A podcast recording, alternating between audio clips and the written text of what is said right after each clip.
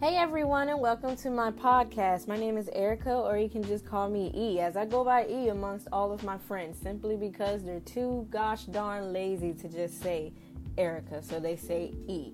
Okay, um, I'm just gonna really dive right into this topic. A topic I see, or just basically discussions that I see on social media and just in person with friends or whatever, everywhere else. Um, let me just touch down on to it stud women slash butch women, whatever. I am so, so sick and tired of hearing from straight people. Why are you going to date a girl who dates who looks exactly like a man? Why don't you go out and get you a man? You guys, I can't tell you how many times I've heard that in my life. I'm so tired of this argument. Frankly, though, as long as humans exist, this argument is never going to die out. And I have just honestly stopped explaining myself, but I'm about to explain it during this podcast. For one, a woman can dress like a man if she wants to. It does not change the fact that she is still a woman.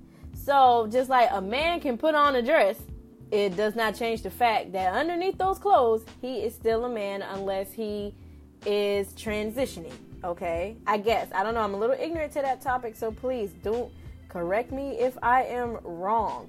But I am just so sick and tired of hearing from everyone.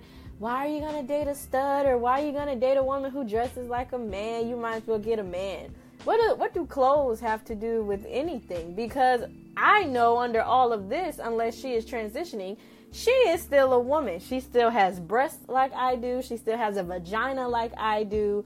I mean, as far as I know, she still got a re- she still has reproductive organs like I do. So, what is the problem here? I'm so tired of this argument. It is just so annoying. Like, please, just broaden your horizons. Try to understand another person's point of view. It's just so sickening. I'm so tired of doing this argument. A stud is a stud who, well, I don't even care too much about labels. There's too many labels within the gay community anyway.